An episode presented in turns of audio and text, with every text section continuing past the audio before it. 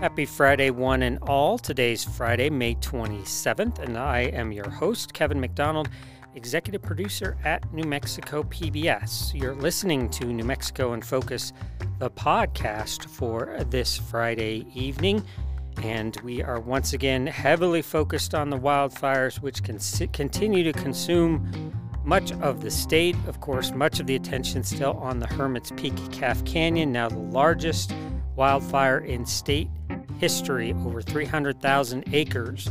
But not getting quite as much attention is the Black Fire down in the Gila wilderness that is now the third biggest in state history, has climbed to over 100,000 acres in a very short period of time. Quite a different situation there, mainly to start with. Unlike the Hermit's Peak Calf Canyon fire, that was not ignited by a prescribed burn. And so we're going to dive into a lot of this stuff this week. We are continuing to try to bring you some context behind what is going on, not only with the wildfire season in general, but the science behind not only the fires and how they start, but how we respond to them and the resources we need. And so we're going to continue that this week. We're going to start off with Senator Martin Heinrich, U.S. Senator representing New Mexico. He's, of course, a Democrat. And our Arland correspondent, Laura Paskus, caught up with him this week from Washington. The senator was in Washington, Laura here in our studio, and basically wanted to talk to him about what he is doing on Capitol Hill to try to especially provide more resources for the firefighters that are out there doing such amazing work, as well as oversight of the Forest Service with these prescribed burns and everything else involving climate change. So this is the full interview with Senator Heinrich. If you watched the show this week on air, you only got part of it, but we wanted to bring it to you all here. So here's Senator Martin Heinrich and our land correspondent, Laura Paskus.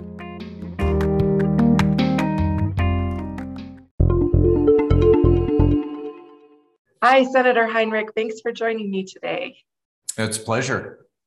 So you are back in DC right now, but you were out in New Mexico visiting the fires. We're all sort of seeing and also stunned by much of the destruction, but I'm curious if anything in particular surprised you on the various fires you were visiting. You know, looking at the run that the fire made west of Las Vegas, which actually happened at night when these Ponderosa fires usually lay down and get on the forest floor, and seeing that made that big run at night, that's just, it's scary. We're just seeing fire behavior, and I've been around a lot of fires, and this is a lot of new behavior, and I think we should all we just have to reassess everything based on how much things are changing. Yeah, I'm curious if you've heard anything about Hermit's Peak Calf Canyon, if we know any more about how that fire got out of control. No, and I think the question that I have, I'm going to let the investigation move forward and come up with a conclusion. But I think we've all seen that our, especially this year, our spring is different than it's been in the past.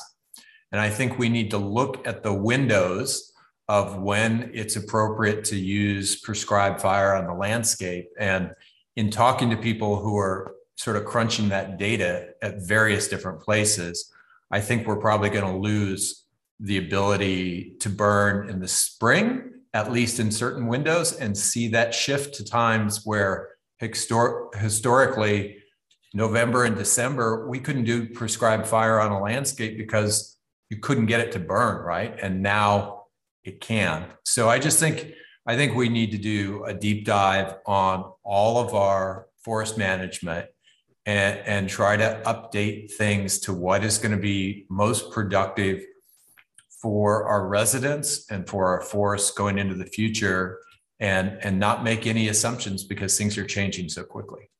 Yeah, so lots of conversations around prescribed fire right now, including with the forest chief issuing a 90-day pause and review.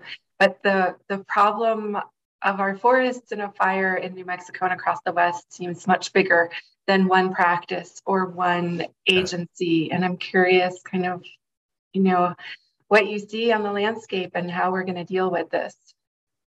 Well, I think last year in both the bipartisan infrastructure bill and then again in the omnibus funding bill at the end of the year, we made really historic investments in personnel and forest resilience. And we're going to need those dollars to be put to work quickly to be able to get ahead of this, to also, you know, do the treatments that are going to be necessary to continue to protect some of these forested communities. And we're going to have to treat our firefighters better. Like, we do not pay firefighters enough, for starters. Some of that is starting to change, but, you know, even the raise that says, you know, no one should make less than $15 an hour. Well, I've never seen somebody work harder than these frontline firefighters, and $15 an hour, I'm not sure that does it. I do think that the money that we put $600 million into the bipartisan infrastructure bill to deal with the structural issue of making a really better paid year-round wildland firefighter category that are going to be, you know, real professionals that carry all that institutional knowledge from season to season. They're going to make more money, as well they should, but they're also going to be the professionals who, in between the seasonals that we're still going to need, are going to be working in the woods year-round, not only fighting fires, but also being a part of all the prescriptions that help us get the fire danger down and manageable again. And probably the restoration of watersheds, which are going to be so important to every one of these mountain communities. Yeah, so you and others sent a letter earlier this month to the Interior Department, Ag Department, and the Office of Personnel Management about your concerns about this federal workforce. What were you worried about? Well, my concern was the original timeline would have normally sort of coincided with them coming out with a rule as to how much people in this professional class should be paid at what level. And that would have sort of coincided with the beginning of fire season. But our fire season started months earlier this year, right? So we have so many people in the field right now. And I want to send a message to them that we are grateful, that we're thinking about their professional and personal well-being in a way that hasn't been fully appreciated in recent years, and that we're going to make these changes and to send that signal right in the middle of what we're dealing with right now, so that they feel the gratitude that I know I and many other residents of New Mexico feel. Yeah, I was really, you know, we've covered this issue of the workforce, but I was really surprised when I read your letter, which said last year fire officials were unable to fill an unprecedented 1,800 interagency requests for wildland firefighting crews and more than 1,900 requests for fire engines. The letter goes on to talk about the shortages in the West heading into this fire season, with officials estimating staffing will be below 75% in some regions. Are we seeing that play out in the West and in New Mexico right now, do you think? Well, we're not seeing it in New Mexico only because right now we're the whole game, right? So you have, I believe the current number is something like 3,000 people on the Northern Fire Complex. That doesn't count the folks who are down on the Black Fire and some of these other fires. So right now we are benefiting, as hard as what we're going through right now is, we really are benefiting from having firefighters from across the entire nation, having protection assets. I mean, we have something like 60% of all the structure protection assets in the country, the big pumpkin stationary tanks that hold water, the hoses, all of that stuff. It's in New Mexico right now. So, but what worries me is we're just the front end of this, right? So fire season, even once the monsoons come, it's going to roll into other states. We're going to see the California fire season. We're going to see the Pacific Northwest fire season. We have got to get ahead of this from a personnel point of view and really start signaling and following through with it that we value these people because they are doing heroic work. And we need to build the professional sort of cadre and not think of this quite in the same way anymore. Really, these are people who are going to be, these are going to be leadership positions that inform all of the decisions we're making inside a particular national forest or other public lands. Yeah. And of course, we can't talk about climate change and dry forest and wildfire season without talking about why the climate is changing. And I'm curious, what Congress is doing, can be doing to be cutting greenhouse gas emissions. Yeah.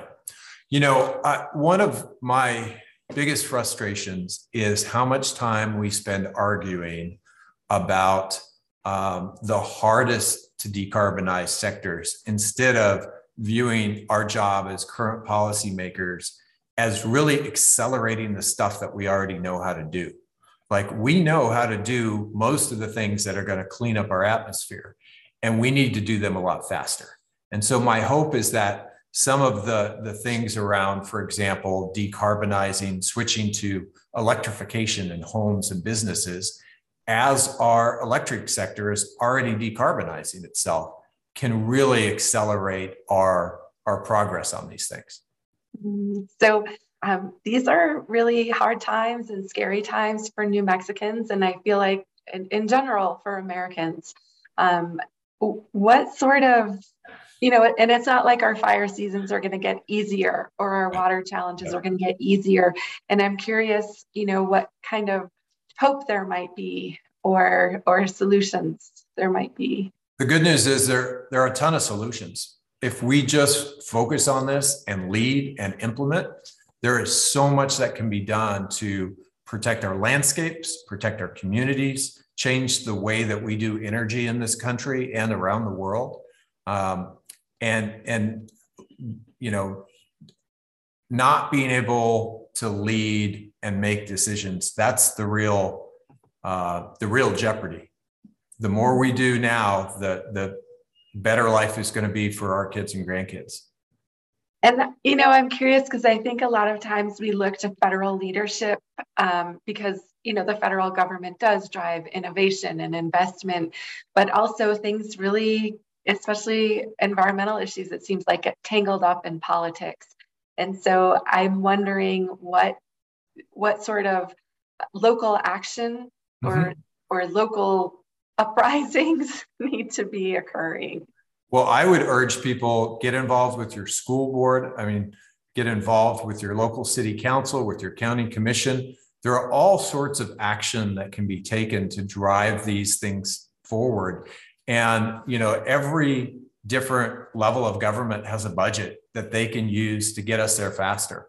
How we build our buildings, how we, replace furnaces with things like heat pumps that will actually return an enormous amount to the taxpayers as they're so much more efficient than the way we have been heating our buildings. So there are a lot of opportunities that have nothing to do with federal policy.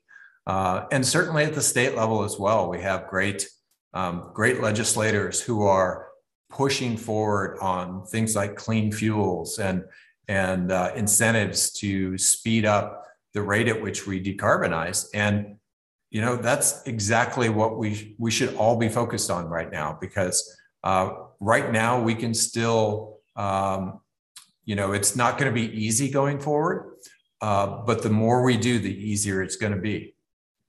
And just lastly, you're someone who appreciates New Mexico's landscapes and your father. And I just wonder what keeps you up at night that maybe we're not addressing or that we might be losing at this point? Just the sense of how much of New Mexico changed in this fire season that will not look the way that I know it in my lifetime, probably not my kids' lifetime either.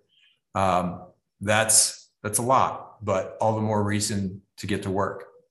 All right. Well, Senator, thanks for joining me. I appreciate it. Thanks for having me.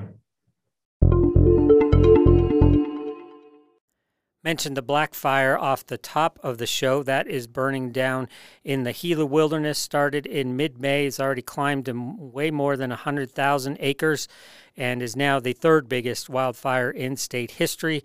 So two of the three biggest wildfires in state history, all within the last 2 months here in New Mexico, where we, as we've been talking about, are not even into traditional wildfire season in New Mexico. It is going to be a long summer. Conditions super, super dry all across New Mexico. Now, the Black Fire is a different situation. We mentioned it before, but it did not start from a prescribed burn. But this is also in a really rugged, remote area. So the good news in that is there are not the communities and the evacuations we've seen from the Hermit's Peak. That has not been necessary. But it's a different kind of a wildfire, and the approach to dealing with it also has to be different. And so we wanted to learn more about that and also keep that front and center in your mind as the Hermit's Peak Calf Canyon fire dominates the headlines. So we're going to go back now to Laura Paskus from Our Land. She talked to a fire behavioralist with the Forest Service who has been following and working on the Black Fire. Just some amazing insight here on the conditions and the techniques and approaches the firefighters use. And so we hope you appreciate this interview.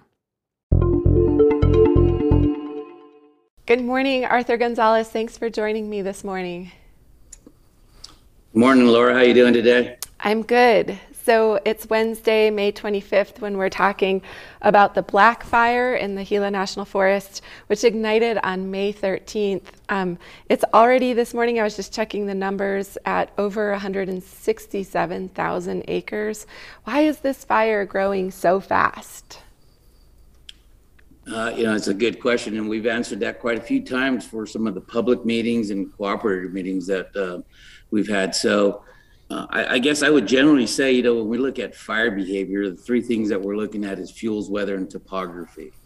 And so on the night of the 13th and to the day of the 14th, and for several days following, all three of those elements were in alignment, and all three of those elements are kind of at the extreme end. So with fuels, no surprise saying, the Southwest is in a pretty bad drought.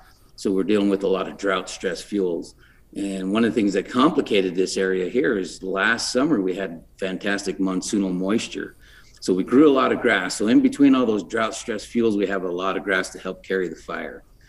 The other thing for topography, in the Gila and Aldo Leopold wilderness, it's about as complex a topography as you'll find in the Southwest. And then on the last element there with weather, it's just we had several days of 1% RH, 2% RH. So at the extreme end of the weather, hot, dry, no recovery. So when you line all three of those up, like we've seen on the first few days of the Black Fire, that's what gave it the opportunity to really push. If you consider the elevation change, it pushed towards the Continental Divide. So it had several days of uphill alignment, drought stress fuels driven by the driest weather we've seen in a long time. That's really what established it. Got a significant footprint, into the 70, 80,000 acre range. And then when you have a fire that size on the landscape, now that it's so rugged, having to find the right opportunities to try to work with this fire has allowed it to continue to move around. So yeah, it grew fast, it grew large, and it grew in a very rugged area. That's really why we're sitting with this large of a footprint. Yeah, just, all across New Mexico, just such a devastating spring, these winds, the dryness. I'm curious, in terms of the topography, but also the fuels, what is the fire burning through right now? I know it's big, so it's hard to generalize, but. Yeah, it's a significant difference from the foothills, grass and brush, a mix of some oak trees. And then as you climb up in elevation, transition from pine, juniper, and then all the way up into mixed conifer, ponderosa pine, and a little bit of aspen at the very crest of the divide there. Got a photo I can show you real quick to just kind of give folks. One of the things that we struggle with is when we try to explain, how rugged, how big this country is. When you look at a map, we kind of start to lose perspective of how big this is. And so I'll share just a photo with you. And this is looking over from the southeast corner and looking up I think that's South Palomas Creek. And this is looking down from the Hermosa country, 6,000 feet, 6,100 feet, up towards Reed Mountain. That's just at 10,000 feet. And so you can see the transition from the fuels down in that low grass juniper all the way up into the top and pine. That's looking into the Silver Fire 2013. But that's just rugged country. That's tough hiking just to that's a couple of days hike just to get up to the top, let alone manage fire across there. So just a good example of what this fire is burning in, how rugged the country is. Yeah, you mentioned the Silver Fire. I'm also curious if the fire is burning through areas. I know that Gila National Forest has done a lot of work with respect to fire and treatment. So I'm curious how the fire is acting in burn scars or prescribed or treated areas versus maybe areas that haven't seen fire in a while. Yeah, absolutely. Got a couple slides we can talk about. So you're right. Gila National Forest, one of the leaders in the entire country with the use of fire, prescribed fire, natural fire. But under conditions like this, it's still going to move through those units, those areas. They're designed to slow fire, bring fire to the ground, just reduce that unnatural high severity type fire. So we never expected those things to stop this fire, but what it did give us is some additional time and space to make some of the decisions. So one of the things that I do want to, before we step into that, I do want to share screen, because this helps even to talk about some of the current treatments. So what I've got up here, Laura, is an energy release component chart. To summarize it, what this is, it's a seasonal indicator of the amount of energy available at a flaming front of a fire. And so just want to call a couple of things. So this is from the Beaverhead RAWS that's just above the fire from 2021. The key thing here is that red line is the highest indice that has been recorded since 2000. The gray is the average line, and everybody in the Southwest kind of understands that peak there. That's just before monsoons, and then we drop off. That black line is tracking 2022. And so we were setting all-time highs. So this is conditions that we just have not seen before. And it's definitely a month and a half ahead. So I'll use that just to kind of help set the stage for their questionnaire in what we're seeing in the difference. So, I love pictures. Pictures worth 1,000 words. So here's a slide, Laura, to talk a little bit about this. So what you're seeing here is just a Google Earth image. In the lower left-hand corner there, you've got a red outline. That's the fire perimeter on May 21st, I believe there, or May 15th, sorry. And that lower one, you can see how that, right in the middle of that screen there, there's a yellow polygon called the South 2019. That was a wildfire that happened a few years ago. And as this fire was growing and rapidly pushing uphill towards the Continental Divide, you could see where this fire actually had to split and go around that fire. So that previous footprint there made a significant difference in how fast this fire moved up. And then just above that, you see the top yellow polygon. That's the Round Fire of 2017. And you could see the fire moving around that. And like I say, they eventually moved through there. But what it did is it slowed that fire down. It brought it down to the ground. Very important for our firefighters. It gave them a little more time and space to make some decisions, get some line prepped out ahead of that. It really slowed it down. And then I'm going to flip over to another photo here real quick to show just a photo of when that moved through that Round Fire that I just talked about. And you can see the fire that's moved through. It's now moving off into the background there, moving across there. But the key thing is this fire has already moved through here, and we can still see a lot of standing trees, a lot of green canopy. that is what the intent of those fuels treatments have been able to do. So reduces the severity of these fires, really helps out. And then one last screenshot right here, just before we move on. As we continue to make progress around the north side of this fire, on that right-hand corner, you can see a separate red polygon. That's firing operations that the firefighters are doing to try to get ahead of this fire, to box it in. And they're gonna be coming into some prescribed fire units, the Area 74 prescribed fire units the Gila National Forest conducted in 2018. And those firefighters are already seeing a difference in fire. They're able to hold the fire, they're able to bring the fire to the ground. So significant difference in previous treatments and how this fire is burning. Completely expected to burn through there, but it brings it down to a lower severity. Yeah, those maps and those graphics and photos are really helpful, because I think, you know, for those of us who are not in the middle of a forest fire, thankfully, we don't always kind of understand the different ways that a fire can burn. And I was wondering if you could talk a little bit about the difference between, say, low severity and high severity fire in terms of what that looks like on the ground when it's burning, but also kind of the post-fire impacts on the landscape. Yeah, great question. So that photo I showed you there, right? I say that fire came down to the ground, low severity. When the fire gets up into the tops of the trees and is moving across, there's nothing we can really do from a fire management perspective. Something out of that triangle has to change, fuels, weather, topography, for that fire to slow down. When it slows down and it's burning just across the surface, the way it historically did, through pine litter, through grass, then we can have some opportunities to use aviation or ground resources to go and try to corral that fire. So the benefits are really evident in that high severity fire. That's up in the tree crowns, that's moving fast. We don't want to see that in these type of fuels.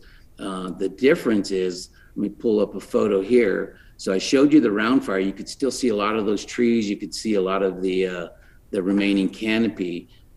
Here's a photo. If you look across the landscape there, you can see the difference between some low severity and high severity. A lot of this is driven by topography, so you can see it kind of patchy across there. So the fire's burning through there, backs downhill, low severity, through grass, through pine litter. But then when it gets established at the bottom of a slope, pushes up here, you can see where we completely lose the canopy in there. Now, a mosaic of that is not necessarily bad. The bad part is when we see like entire canyons, entire mountains burn under high severity, where it burns all the trees. Then you have post-fire issues, and it takes a while for those trees to come back into that area. So significant difference when we talk low severity to high severity there, Laura. Mm-hmm. So I'm curious, how is it that the Gila National Forest has been able to do prescribed burn? Like, was this a priority of that particular forest? Have you all just been doing it for a long time to kind of have these chunks of areas that have been treated already? Yeah, I used to work on the Gila, and so I can speak a little bit to that. They're definitely the experts, but yeah, across the Southwest, trying to restore landscapes is a priority. And the Gila has been a leader in using fire to do some of that stuff. Prescribed fire, allowing beneficial natural lightning cause fires to move around the landscape. They've made it a priority. They got such big country, such remote country, they're able to do that at a landscape scale. And, it's challenging, right? Nobody really likes smoke. Smoke is a nuisance. But what we say, it's like cleaning your house. If you never vacuum, it's gonna get dirty, and eventually you can't even move around. So the Gila has been very good at taking care of the landscape, getting fire on the landscape. So it's a priority for them. It's a priority across the agencies, because it gives them an opportunity when you have an unwanted fire to be able to go pick that up, or it can run into better fuels that have been treated. So making that a priority, and just understanding that this ecosystem, it needs fire, and so fire is not just necessarily a bad thing, right? It needs fire. The bad side of it is when it's unnatural, we get high severity over large landscapes. So they've done well at doing a lot of work to do low severity type fire across a big chunk of land. And so when we're talking about that footprint, that perimeter of, say, the Black Fire, for instance, which, like I mentioned, is over 167,000 acres already, that doesn't necessarily mean that the entire area in that footprint has burned. Can you kind of explain that? Yeah, absolutely. So that last photo I showed, right? It's if we flip over and just look at what we've seen here over the last week and a half or so, this is the progression chart. And so what we look at is like these perimeters. And I think sometimes there's a misunderstanding that if it's within that perimeter that it's completely burned. And that's not the case. The prior photo that I showed, and I'll bring that back up because it's a good example of kind of that mosaic type. Well, let me see. Let me pull up the right photo. I'll actually show a different one so we don't focus on the same one. So you can see as this fire is moving, this is over into the 2013 Silver Fire footprint. So it doesn't all necessarily burn. This fire has come from the south, from the north headed south. You can see just behind the smoke there, there's actually an unburned slope there. So it's not continuous. It's really based on the fuels and the topography where it's available. Here in the 2013 footprint, you can still see the residual canopy. You see all those dead logs on the ground. It's moving through, it's burning those up. The surprising thing here is that those things burn to ash within 24 hours. Those are large logs. That just shows how dry it is here, but it's not completely burning 100% of the landscape. It's moving around. One of the good things about this Gila National Forest and the amount of fire they've had is it can burn through some areas and it won't burn through others. Over on the east side of the fire, it's coming downhill towards some lighter grass fuels. And we see that stuff naturally checking up. It's just not burning through some country because it's too rocky, the grass is too sparse. So it's not, even though it's showing within the perimeter, it's not consuming all those fuels. It's burning through some areas, backing around those. So it's leaving a mosaic of burned, unburned across the landscape. So if I'm not mistaken, at this point, the Black Fire is now the third largest in New Mexico history. I know you can't forecast everything, but what do you anticipate in terms of how much larger it will grow given conditions this spring and kind of what we might see in the next couple of weeks? Yeah, so I'll give that an educated guess. So my job on this fire, right, as a fire behavior analyst is to try to predict where this is going, how fast it'll get there. So one of the things that I pay attention to is, what's that potential footprint? So I'll give my educated guess with two different numbers. I would say from 167,000 acres, based on where this fire is going, to get out to good control features on the north side to keep it from advancing even further north. And then what right now I say minimally it would move across the wilderness in the 2013 Silver Fire footprint. My low end estimate, it's gonna be 235,000 acres. And then really what it's going to depend on is how far, Laura, how far that fire wants to continue to move south up in the wilderness until we basically get monsoon moisture. So it's coming to the south. It's moving a lot slower, but there's still a lot of summer left. There's still a lot of room left for that fire to just continue to slowly back to the south. Mm-hmm. You mentioned earlier line prep, and you just mentioned control features. Can you give us an idea of what firefighters do on the ground to kind of control? Yeah, absolutely, Laura. So a lot of different types of management activities occurring on this fire. Our incident commander mentioned some of those things this morning. So at the end of the day, for this fire to stop, right, we have to remove one of those elements. And so right now on the north side, what they're trying to remove is fuel, the fuel element of that triangle. And so they're using hand line. It's interesting to know that, some of these fires that are just hundreds of thousands of acres, at the end of the day, they're stopped by hand line that's 12 to 18 inches wide. And that's the old fashioned shovels and Pulaskis creating a break in the fuel so that the fire doesn't have anything to continue. So that's a mix of hand line, They're using dozer line out towards outside of the wilderness, out towards the road corridors, actually using the Highway 59 corridor, small two-track roads.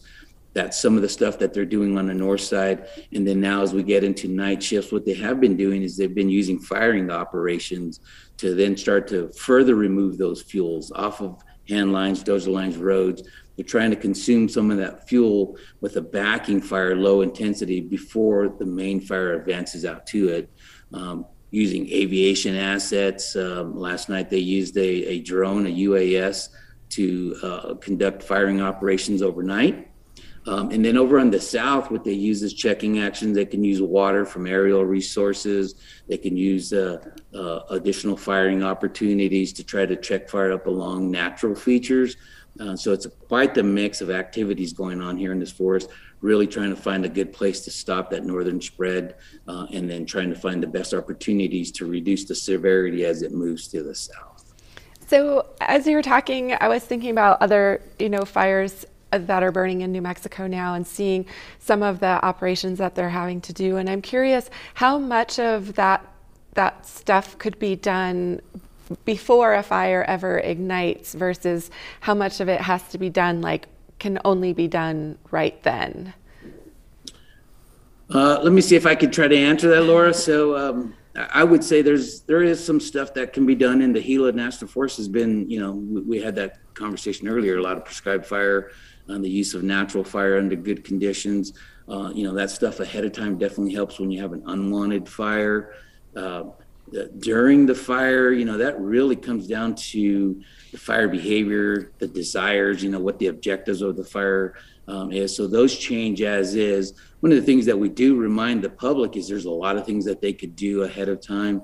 And unfortunately, New Mexico has become very aware and knowledgeable of the ready, set, go process for evacuations. And so we try to tell folks, when you live in the forest, it's inevitable there's going to be fire. It's just a matter of when. So there's a lot of things that they could do ahead of time under the ready, to be ready, taking care of fuels around their property. There's a lot of stuff that can be done there, because as the fire comes through, our folks go out, take a look at that to see how defensible areas are.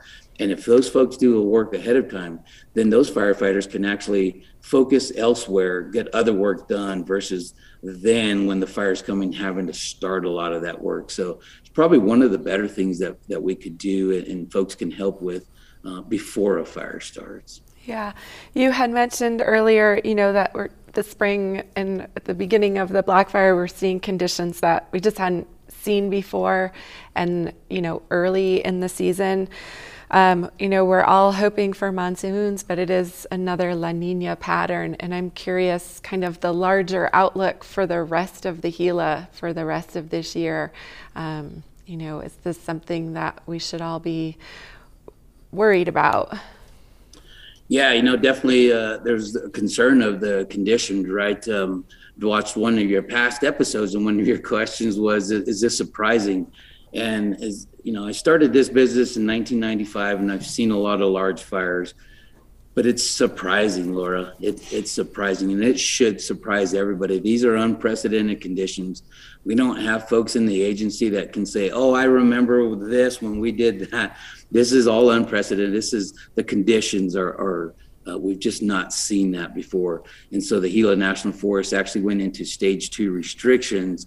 And that is the driving intent behind that is to try to reduce the potential for any additional human caused fires. They've put a lot of time and energy just to focus on this fire. The last thing they need is to be split duties and having to chase other wildfires around. So yeah, definitely the concern. We still got a lot of summer left. The heat of the summer is still not even here yet. Right. It's just dry. Flying over the crest at 9,000 to 10,000 feet, some of those drainages, some of those dirt tanks up there, none of those have water. This is the time of year they should have water. So definitely a concern about the conditions. And, that's what's pushed the Gila National Forest into being in restrictions to try to reduce those potentials, because the conditions are just not beneficial for having to chase fire around there. Just the issue across the Southwest. all these large fires. They just get established so fast and they're so aggressive. If you've got all your time and energy committed to this fire here, the last thing you want to do is try to split that time and energy to chase something else. Right. Well, thank you, Arthur. I really appreciate it. This was a really helpful conversation, so thank you. Absolutely. Get a hold of us. We look forward to talking more if you need more information. Great. Thank you. Thank you.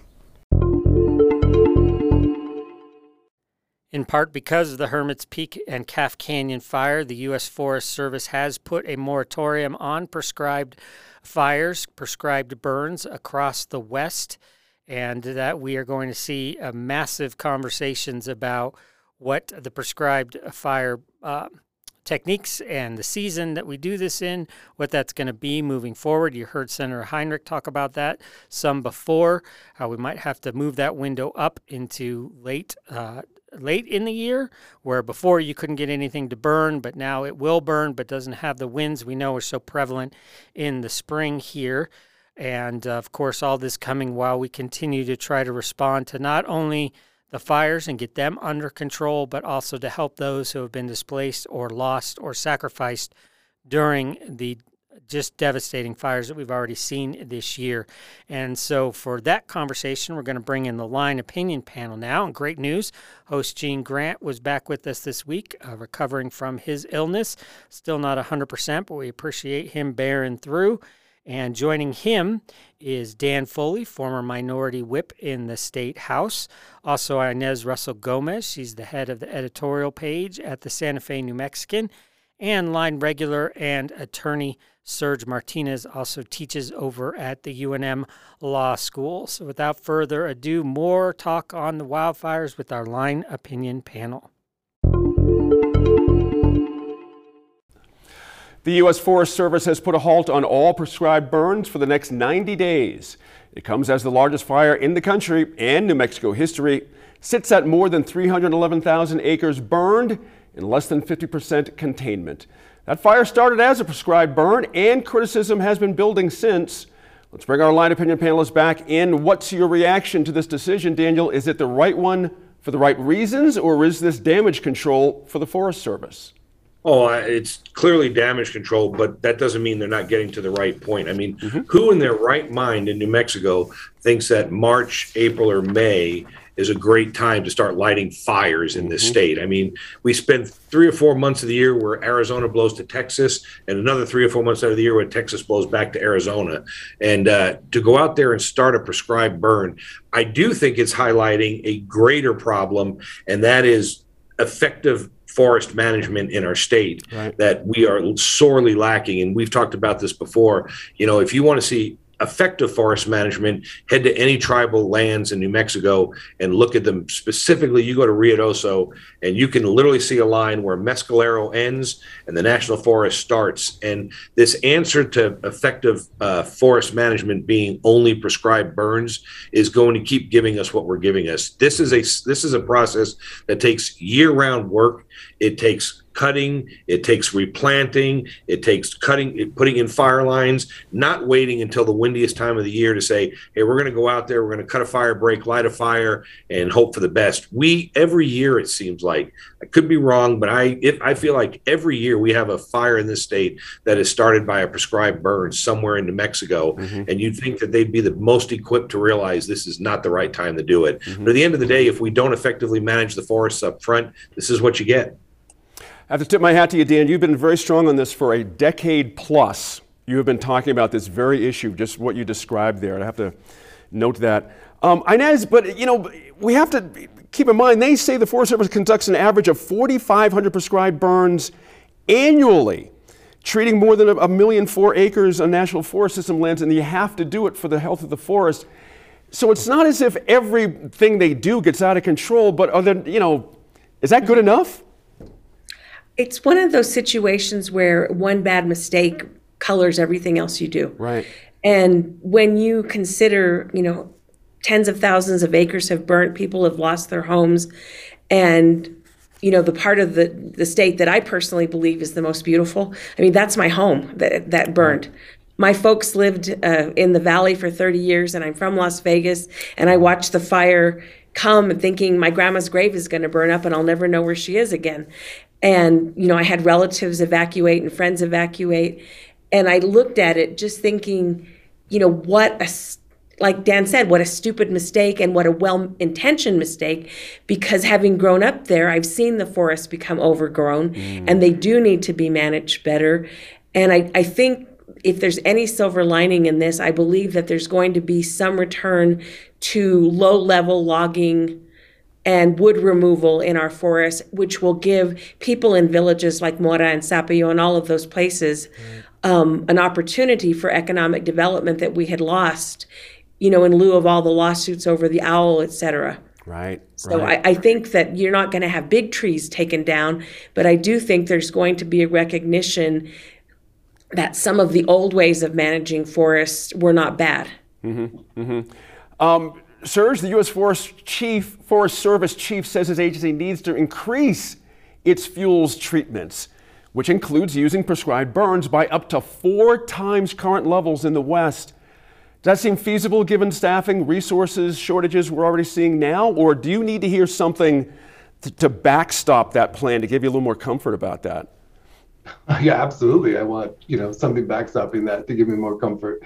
I mean, if what they're saying is, you know, we need to do what we just did, the same kind of thing that just set off the largest fire in New Mexico, but, you know, more, right, is not really comforting. But I mean, I don't doubt that there are extremely thoughtful folks at the Forest Service, and there's, you know, great ideas and, you know, we, ways to manage and predict and whatever, and you know, more people, more resources. I, you know, think that's probably a good way to, a good start, but or certainly not a bad thing to throw into the mix. But I do think, yeah, saying, you know, we don't, unless I hear we have some great fresh ideas and a commitment and are learning from all the other folks around us, as Dan was saying, right? I mean, I'm not convinced that doing the same thing times 3 or 4 is really the answer. It's a bit of a clunk, isn't it, without some more information. Daniel, recent studies show wildfire risks for New Mexico and the entire western U.S. are only going to increase in the years to come. We all know this. Climate change is a major reason why. Kind of an oddball question here, but should the governor accelerate any of her long-term emissions goals, given how dire the situation seems right now? And you're really going to ask me that question? No, I mean, not at all. What the governor should be doing is going to our tribal brothers and sisters in New Mexico that effectively manage the forest and say, we want to embrace what you've done, and we want to bring you into the forests that are out there that are state forests, and we want you to just do what you've done to make your tribal lands flourish during all of these times. And clearly the plans we keep trying to implement, the Forest Service keeps trying to implement, pales in comparison, and we don't need grants. We don't need big studies. We just need to go to the people who have done it effectively for 1,000 years and say, listen, guys, you guys do an unbelievably good job at this. Can help the rest of us.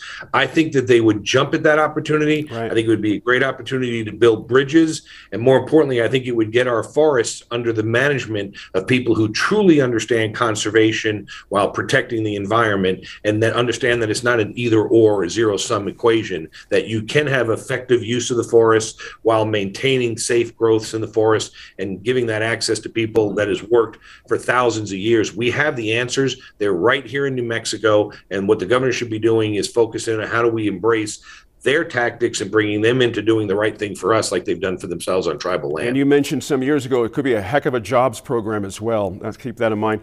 Inez, U.S. Representative Melanie Stansbury has introduced 2 pieces of legislation intended to address water, the Rio Grande Water Security Act and the Water Data Act. They won't have a direct impact on the fires we're seeing now, but having a better handle on the drought has to be a positive move in the right direction. Am I correct on that? No, you're right. And taking care of the river and our watersheds is going to help keep the foliage. I mean, in Santa Fe, they've planted trees along the Santa Fe River because they're trying to restore the watershed, because if you have a healthy watershed, you keep your stream supply flowing and everything works a little bit better. So she's absolutely right to be focusing on the health of the river. If it's dried up, we're going to all be suffering. Right. You know, Inez, it's interesting, the politics being what they are and the severity of the problem, that Yvette Harrell is a co-sponsor, Republican, on this. What do you make of that? That's very interesting, isn't it? I think it's really important for our legislative delegation to Congress to work together. I mean, I grew up in the days of Senator Pete and the Democrat, and they always cooperated. And Manuel Lujan was, you know, the congressional guy from Albuquerque, and then Steve Schiff after, et cetera, and everybody worked together. So I think if we can get past, we have to hate the other side, and people can work on what's good for New Mexico, New Mexico is going to be better off. Well said. Thank you all for that discussion. It's one we're going to continue to revisit as New Mexico remains the epicenter of wildfire activity here in the U.S. We'll be back in about 15 minutes with one final topic for our Line Opinion panel, legal cannabis rights for tribal communities. Sticking with the Line Opinion panel now, and this is a great time to shout out our companion podcast, that's Growing Forward. It's all about the cannabis industry in New Mexico, something we do with the New Mexico Political Report and KUNM Radio. The hosts are Megan Kamrick, the news director over at KUNM, and Andy Lyman of the Political Report. He's been reporting on cannabis for a long time, and there's no shortage of things to talk about. We'll have a new episode out next Tuesday, all about the risks and rewards of the industry. But cannabis front and center in the headlines this week. We had two pueblos here in New Mexico, the Picuris and the Pewaukee pueblos, that have signed agreements to get into the cannabis industry. And this has been an issue we've talked about on Growing Forward before, and it all boils down to the fact that even though New Mexico has now legalized recreational use cannabis, it is still federally illegal. And obviously the tribes have their own compacts and agreements with the federal government, so it sort of puts them in a unique situation, and not all tribes and pueblos are willing to get into the risk of all of that. But we now have two who are signing up for that, look like they're going to move forward with that. And so our Line Opinion panel dives into all of that.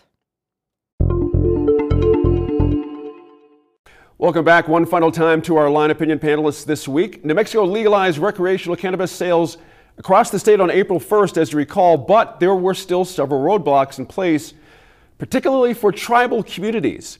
But there's been some progress. Late last week, two New Mexico tribes, Pewaukee and Picuris Pueblos, signed an agreement with state officials recognizing the tribe's authority to collect taxes on sales of cannabis products. Now that opens the door for cannabis products to be producers and sold in the pueblos while being taxed by the tribes, much like cigarettes and gasoline are sold and taxed now. Now how important is this step in recognizing tribal rights to cannabis? Inez, I'll start with you on that. The fact that they can actually legally sell, apparently, according to this agreement, is huge because federal law still has cannabis as illegal. And I've been wondering how any Pueblo or Indian tribe could access this economic development tool when it's a federal crime. So if the agreement works as detailed in the articles and the descriptions, it means one more way that tribes can make money. Now, given that substance abuse is a problem and an issue across New Mexico, not just Indian country, it's going to be really interesting to see how many tribes actually want to do this, because there is still the idea that marijuana, you know, reefer madness kind of thing. And I know that you're not supposed to have it at pueblos, even, you know, obviously it's illegal, but there's just like a real prejudice against it. So I'm going to be really curious to see how they use that, and whether they maybe produce it for sale outside and keep the money more than actually selling it, you know, because the pueblos are really small. So you're dealing with a few thousand customers at each place, and I'm not sure whether they're going to go there or they're going to take it somewhere else as a producer. That's a good, excellent point. And we know there's been, you know, issues. Picuris had issues trying to participate in the cannabis industry. You know, as recently as fall of 2021, federal officials raided a household garden. You might remember that. 2018, federal officers destroyed a medical grow operation. Serge, does this agreement help rectify some of that, the resentment that might have caused? I don't know if it rectifies the resentment, but... Yeah. You know, the whole point of this agreement that Picuris and Pewaukee have with the state are, you know, these arrangements are intended to sort of tell the feds to back off, to say, you know, to sort of to bring what's going on in the tribal lands, you know, closer to the to the part of cannabis production and regulation that the feds have said we're not going to get involved in, right? And so, you know, it's not entirely clear that it's going to be, you know, this effective, you know, stay away from us tool. But that's the whole point of this, right? Because tribal cannabis, you know, rights are in a bit of a legal gray area and have been contested, and you know, the feds are unpredictable about how it depends on who is the, you know, the U.S. attorney in your area, or who's calling whatever shots. And so this is an attempt to provide some security, some you know, predictability to this. So hopefully, you know, that will be effective. You know, Daniel, leaders at both Pojoaque and Picuris Pueblo say they're pleased that they'll have an opportunity to participate in this industry. You know, but the big one hanging out there, of course, is the Navajo Nation. You know, there's been Inez's paper and others have done stellar reporting on the illegal growing operations that were out there with all kinds of problems that happened there. Might that be a stumbling block to some of these agreements for other tribes to make similar agreements in the near future? I think the agreements would help curb some of that problem, right? Okay. Because if you had it regulated on the tribes and pueblos, I think this is going to be much bigger. This is going to be a much bigger issue than I think anybody's giving it attention today, because I think this is going to become ground zero for the Fed's discussion about states' rights versus tribal rights versus sovereignty. I mean, I'm not sure what other states have entered into these compacts with Native Americans, with tribal entities, but you got to remember, no matter what happens, the tribal entities, right, wrong, or indifferent, still answer to the Bureau of Indian Affairs. Sure. And you still have the feds. And the feds have been very clear that they're not on board for this so far. At the end of the day, I think they're going to be Johnny-come-latelys to this. I mean, you cannot make a legitimate argument to criminalize the use of marijuana in New Mexico when we legitimately use drugs that are 10 times worse, prescribe them every day, alcohol, tobacco, everything else. And I think that this could become one of those landmark decisions that you may see in not too long of a time before the Supreme Court, where the state and the tribes partner against the feds, maybe in the next few years, maybe after the next presidential election. You never know. I mean, there seems to be a lot of things going on that seem to be more important than fighting weed right now in the country. But as you said, it just takes a prosecutor, right? You get someone as the U.S. attorney in New Mexico that says, I'm going to fight this, or you get somebody at the head of Bureau of Indian Affairs or the FBI, because remember, any crimes that are on tribal lands, the FBI that does that. And this could be escalated quickly that says, listen, because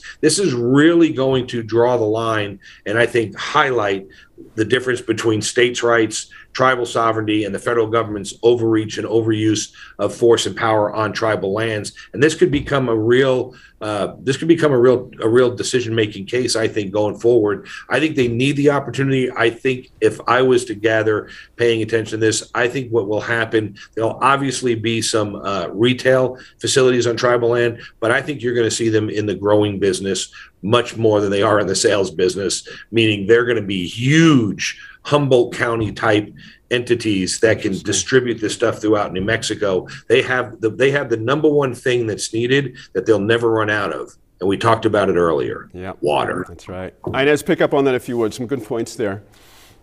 I think that both Serge and Dan made great points about the idea of whether this agreement is going to stand scrutiny from the feds. You know, after all, when you go back to what happened at Picuris with the raid on the guy that was growing pot in his yard, someone decided that was a good idea.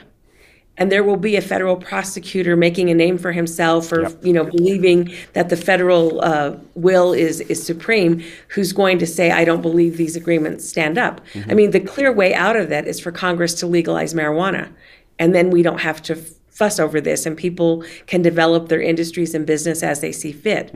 And, you know, someday someone's going to figure out that that would work, and they're going to pass that law, and all of this patchwork of things will go away. Dan makes a good point, though. It takes something to push that forward, and I think this might be it, and he made a good case for that.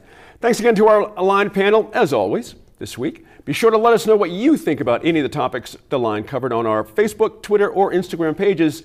We'll see you again next week in Focus.